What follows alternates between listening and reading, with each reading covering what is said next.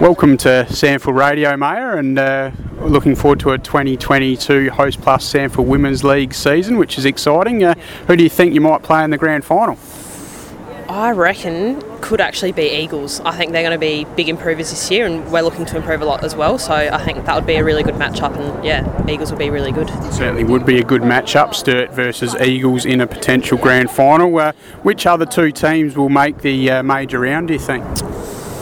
I think Centrals will actually be a big improver as well, um, obviously as well as Eagles, and then Norwood. So Norwood, Norwood are always quite a strong team, and um, we really respect them as a club, and um, we always have good battles between them, so I think they'll jump into the fore as well. Who do you think might be the big improving team in twenty twenty-two? I think it'll be Eagles. So um, we've obviously been joined the league at the, in the same year, and we've been around the same mark, and I think they'll be a big improver. Obviously new coach this year, and I think they've had a bit of a player turnover, so um, probably a fresh start for them, and it'll be really exciting to see them move up. Who do you think from Unley might win the Sample W, B and F?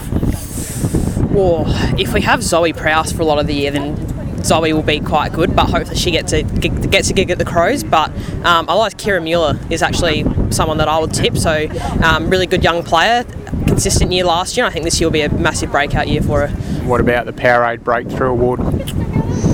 I reckon uh, Indy Rashid or um, even her little sister Abby. I think they're, so yeah, two really good young players, um, chuck them in the forward line and see how they go, but they've been really promising so far this pre-season. Excellent. And uh, just a stitch up for uh, the coach, Mick O'Connor. Uh, what's his favourite saying on the track? He says obviously lots. He says uh, obviously we want to do this, and obviously we want to do that, and well, obviously yes. So, so it's bec- obviously yeah. It has. It's become very obvious. So uh, thank you very much for your time, Mayor Richter, the captain of the CERT Footy Club. Uh, wishing you all the best for the twenty twenty-two season. Cheers. Thanks, Zach. Thanks for having me.